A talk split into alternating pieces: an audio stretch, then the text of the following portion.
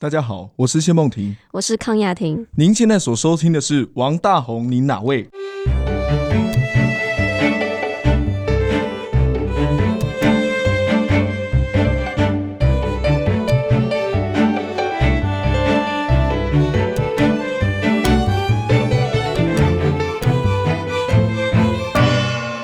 各位听众朋友，大家好，我是主持人蔡博，Welcome back to 王大红，你哪位大红？Who？好的，呃，上一集呢，我们已经听到了四位的演员啊，跟我们聊了很多关于戏剧、关于表演、关于声音这件事情，所以这一集呢，我们就事不宜迟，我们要来听听他们在声音上面的演绎。那这一次呢，我们特别邀请到了徐玉婷老师呢，为了王大红建筑剧场量身打造了一个剧本。请问你是谁？请问一下，这个哎，in case 如果上一期节目没有听到的听众朋友，来现场的四位来宾跟我们打个招呼。Hello，大家好，我是莫子怡。Hello，大家好，我是谢梦婷。我是康雅婷，我是陈时庸。Welcome。所以，请问一下，你们第一次拿到这个剧本的时候，看完之后有什么有什么感觉？还记得吗？很喜欢的，嗯，你在干嘛给我？为什么上一个世代的人都是没有？你可以出个声音吗？不是因为她就是一个年龄层的女性来说，是一个会稍微蛮有感触的一个，哦，因为你还没有到那个年龄层，但是又很近了。OK，这是这个这个我有点微妙。使用呢？哦看的时候就觉得玉婷老师觉得很厉害，因为看这个剧本的时候会很很自然的可以看到这个王大宏建筑剧场的整个外观，还有里面的摆设。等等的，就是以一个资讯量来说的话，我觉得非常清楚。但是因为玉婷老师的本又把它包装的很好，所以就会觉得是在一个有趣的、有趣的 context 里面接收到这些资讯。嗯我其实第第一次看的时候也也回玉婷老师信，我就因为其实一开始没有期待，一开始我其实觉得说，老师你就来看一下我们王大宏建筑剧场，看完之后呢，如果对于哪个角落或哪个物件特别有感觉的话呢，就是借题发挥，或者是不用太相关都可以。结果老师就真的非常认真的把那一天他导览的内容，还有他对于这个整个空间啊的历史的一些脉络，就这样子把它埋到他这一个广播剧里面。小莫的感觉是什么？我也是觉得玉婷姐很厉害了，因为毕竟就是我们是以一个算是广播剧的形式。呃，带给观众，然后所以它可以在不管是文字或是声音当中，就可以让观众有画面的即视感。就这件事情，我觉得很厉害。然后撇除王大宏建筑剧场这件事来说的话，我觉得玉婷姐她也在讲我们这个时代对于历史这件事情的感触。就也许有一些人，就是在这个现代来说，会会觉得过去的历史对我来讲没有那么吸引，或者说对我来说不重要，跟我的距离很远。但是其实，呃，我们真的就是走在这个城市里，有很多时候你就是走过了那个历史的某一个痕迹，只是你不知道而已。嗯嗯对，所以我觉得玉婷姐她也，我觉得她也有想要把这件事情分享给各位观众，就是其实我们都可以留心我们生活在的这个环境，它其实可能都有很多很多很迷人的故事等着我们去认识。大家准备好了吗？把你的饮料拿好，洋芋片拿好，最好选一个安静一点的地方吧。然后我们就来静静的欣赏由这四位精彩的演员我们带来的《请问你是谁》Part One。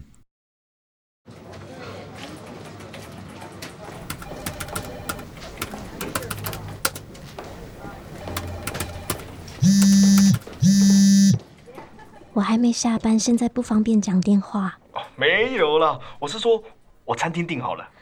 那麻烦你把地址传给我就好了。哎，不是啊，我我是说，你明天要不要我去高铁站接你啊？我怕你找不到嘛。有 Google Map。哦哦，这样哦，那那我要不要顺便帮你订个饭店？哎，礼拜六嘛，你可以多在台北玩一天啊。不用，真的不用，我会住我朋友那里。喂，你不要误会哦，我我不是那个，我真的是正人君子哦。哪有人第一天约会就那是渣男？我不是我，我是正。小秋是我大学同学，很文静的一个女孩。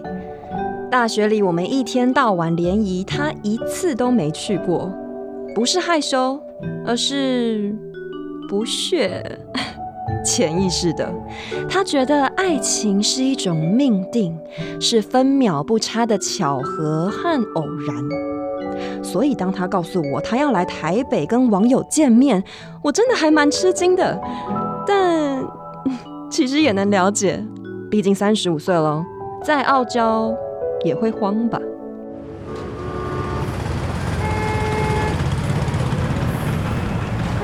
小秋，这里，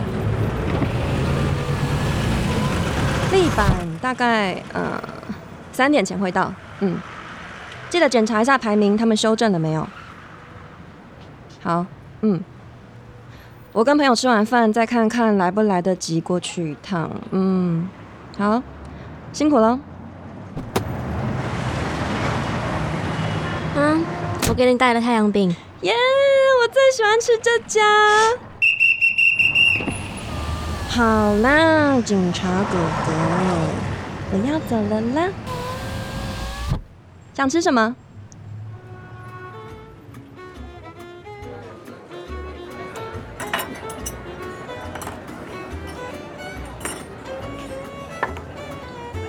就是牙套那个牙齿管。嗯，现在好像很流行那种牙齿美容，贴的啊、套的啊，好像明星都有在做。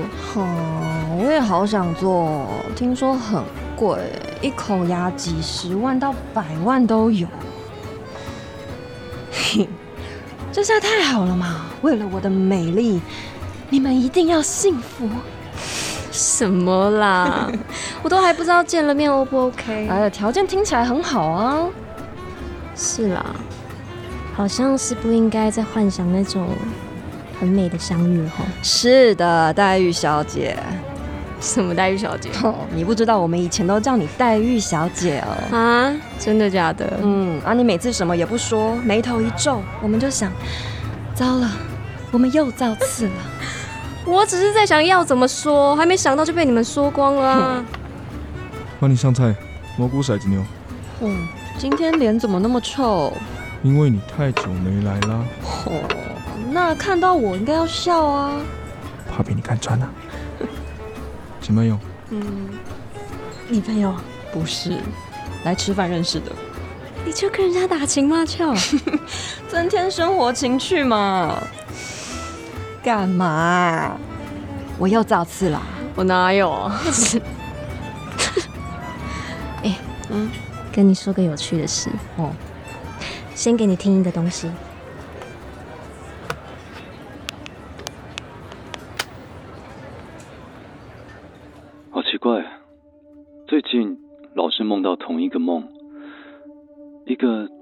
月亮好圆好大的晚上，我站在一个特别高的红砖围墙外面，我绕着那个方方正正的红砖围墙走了一圈，发现了一个大门。大门开得很特别，不像一般我们开在中间那样，它偏在墙的一边，很瘦很高，而且是黑色的。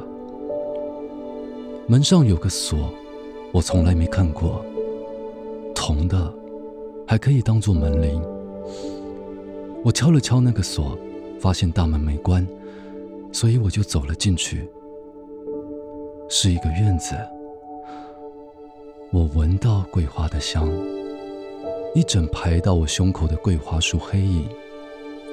然后我就看见，穿过桂花的院子后面，有一整面的落地窗，屋子里灯火通明，那些黑色、白色、红色。方的、圆的、精心设计的家具，又典雅又浪漫。有一群人在落地窗边的圆形餐桌那里把酒欢笑。他们看见了我，笑着朝我招手，要我进去。不知道为什么我特别的开心，所以就立刻顺着桂花步道往前走。走到了屋子的大门前，又是一个对开的大黑门。可我推不开那个门，我敲门，用力的敲，没人来应门。我明明听得见，里面的人在欢笑阔谈。所以我大声的喊他们，却始终没人来帮我开门。然后我就醒了。每次我都进不去那间屋子，每次，每次。这个梦一定有什么意义，对不对？到底他要跟我说什么？你说呢？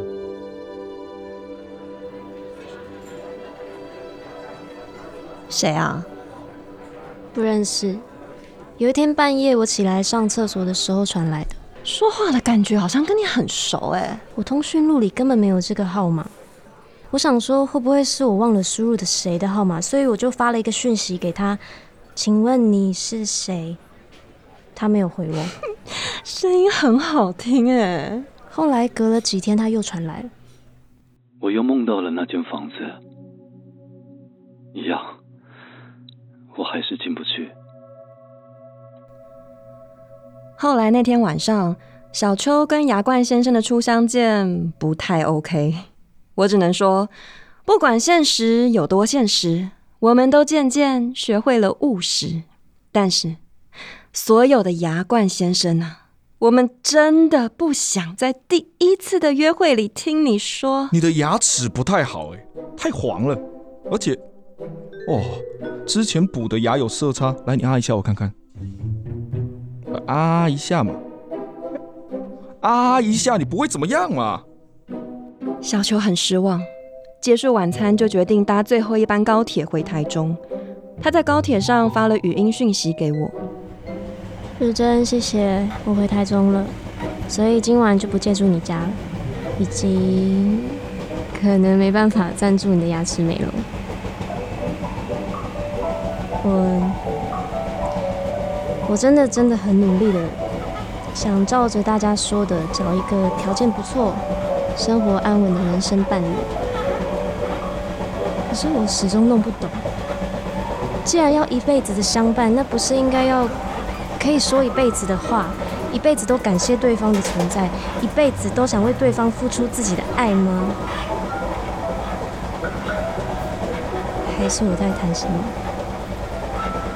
听着小秋的讯息，想了一夜，也不知道该回什么，反而想起了我的人生里的那些不谈心、只上床的男人。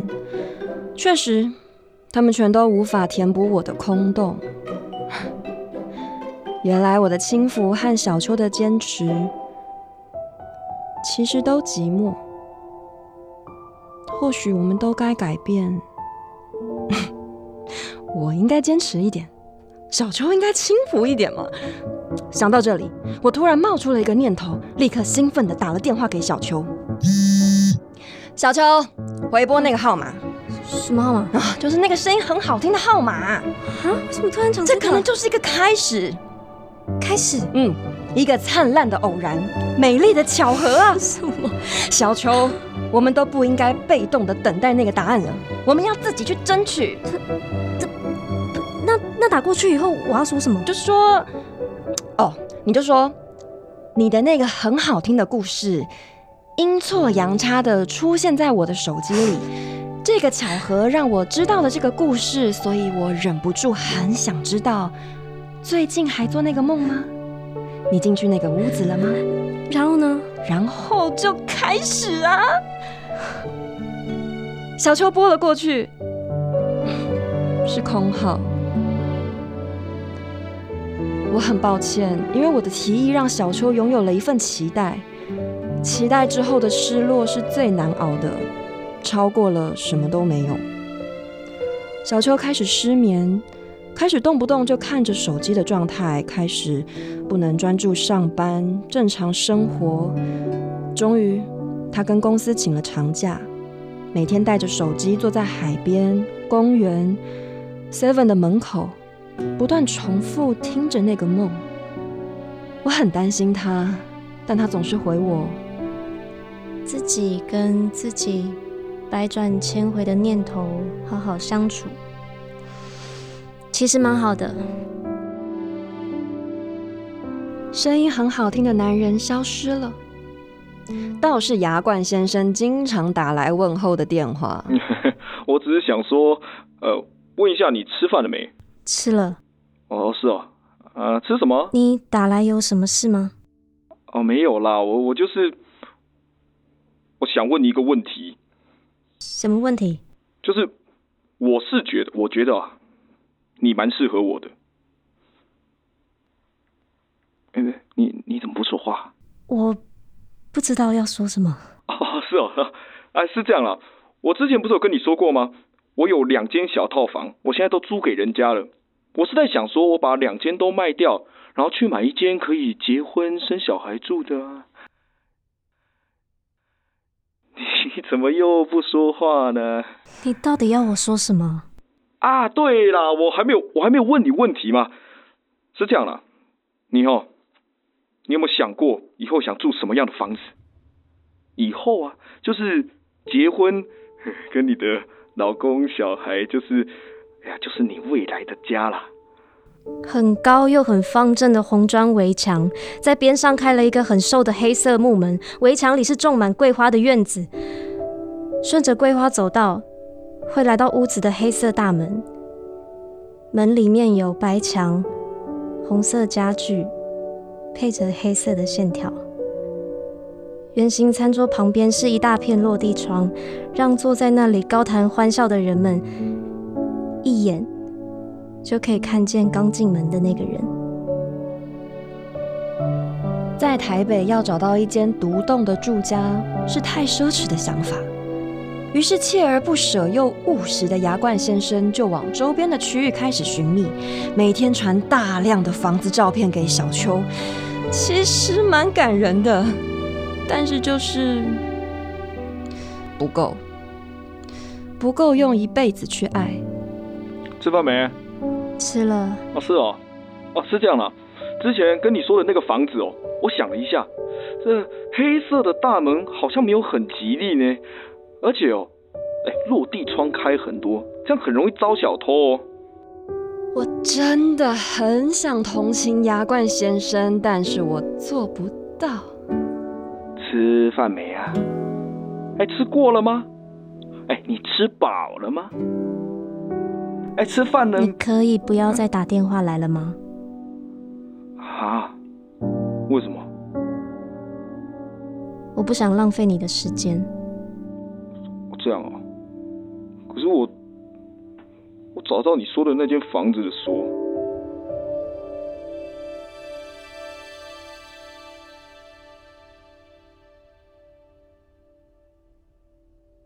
Welcome back to 王大红，您哪位大红？呼，刚才我们听到呢，就是请问你是谁这个剧本的 Part One。大家各位听众朋友，你觉得怎么样？有没有很好奇，到底接下来会发生什么样的事情呢？请务必锁定我们下一集的节目。哎，我这样就把结尾做完了，根本就不需要访问来宾。没有没有，其实我很想问一件事情，因为其实玉婷姐她在这个上半场剧本里面呢，她把王大红建筑剧场几乎是。透过语言的描绘，让听众朋友可以好像真就从那个外面那个黑色大门走进去，嗯然后看到所有这个王宅的现场。嗯，我想要花一点时间来聊一下，因为我我自己觉得那个建筑呢，在所谓的中西融合上面，我觉得做到一个蛮好的平衡。嗯，当然这个是很主观的感受，因为有时候你会看一个建筑啦，或者说有时候你看。其实包括剧场也是啊，有些东西如果想要融合中西的话，有时候都会变得不伦不类，就是什么都不像，然后也没有自己的特色。但我自己觉得王大黄建筑剧场这一个地方，除了很明显可以看得到他在西方所学的包 house 的设计的美学，他也没有放弃他小时候在中国成长的经验。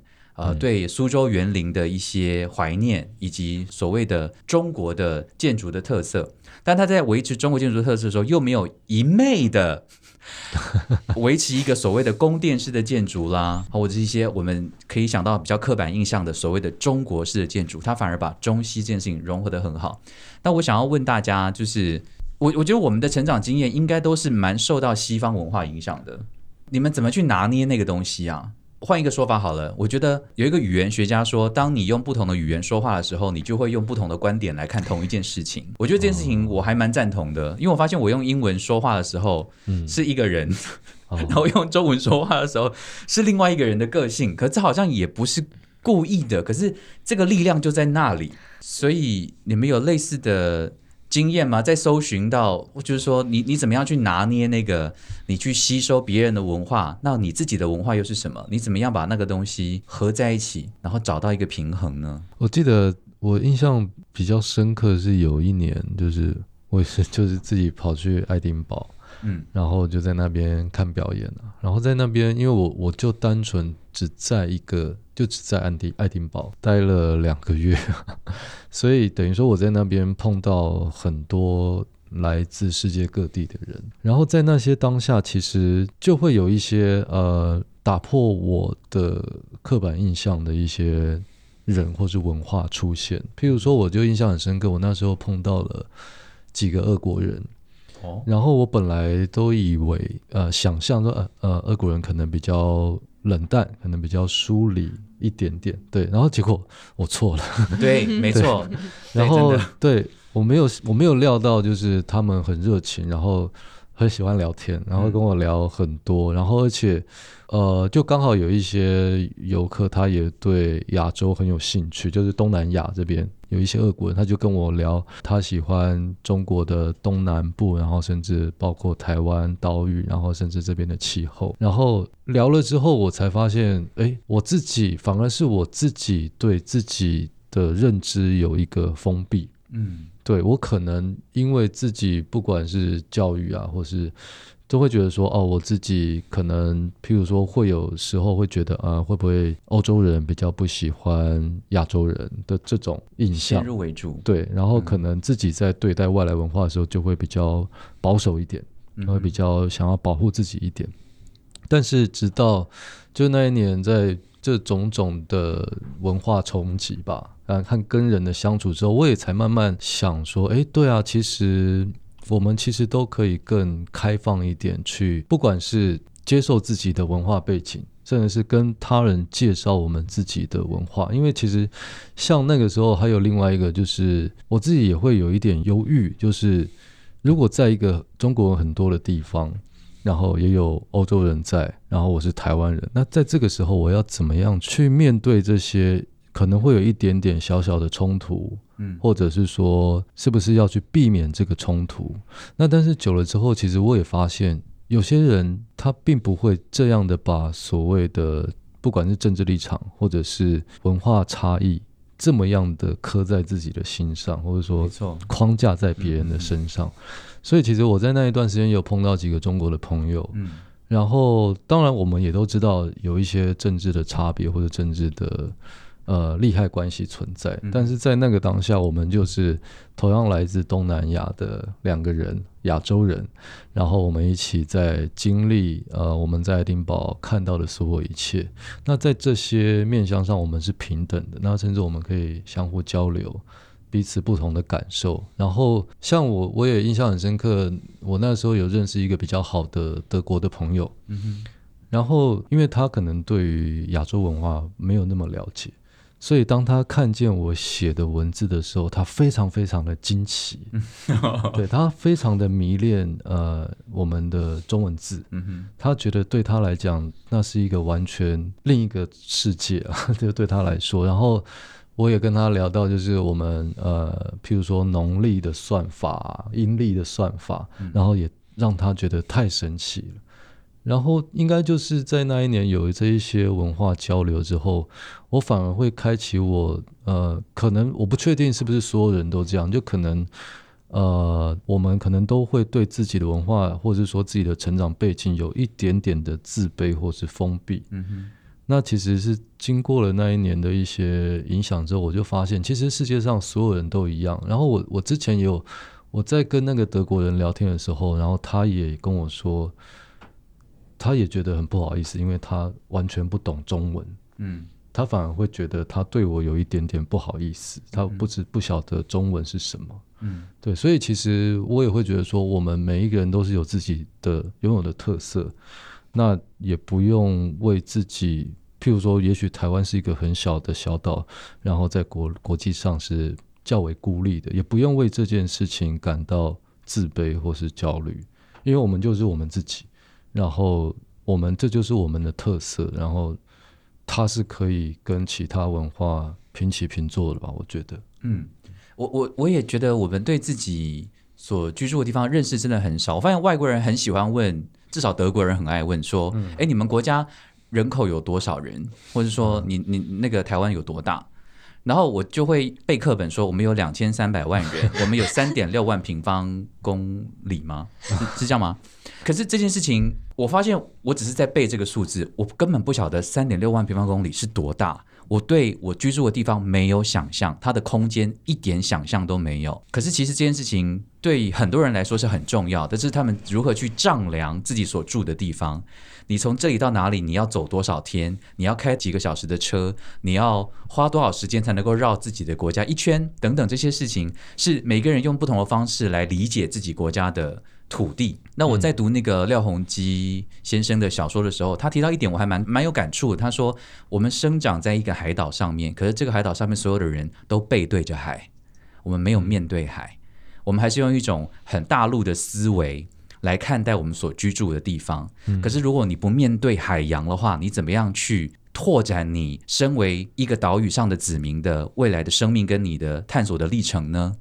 当你面对海洋的时候，你的生命就会开阔，那是不一样的。不像现在这样，就是永远躲着它，觉得海洋是危险的，我们不敢踏出一步。我看了蛮有感触，因为我觉得我也是背对海洋的其中一个人。我也觉得自己是非常不按水性，从小就觉得说海洋就是很危险的地方，不干我的事情，我就是少去那边为妙或什么的。但我觉得太可惜了，我明明就在一个这么珍贵的位置上面，我们的世界比我们想象中的还要大很多很多很多。虽然疯狂的离题，但是也希望跟各位听众朋友呢，呃，分享这一点点小小的心得。嗯，那我们下一周的节目呢，就会带大家来聆听这个 Part Two，大家一定很期待吧？那就记得要呃订阅，记得订阅按小铃铛。没有啦，我们没有小铃铛，你只要订阅，要订阅，你下次才不会错过我们的节目哦。OK，王大红、领导为大红户，See you next week，拜拜拜。拜。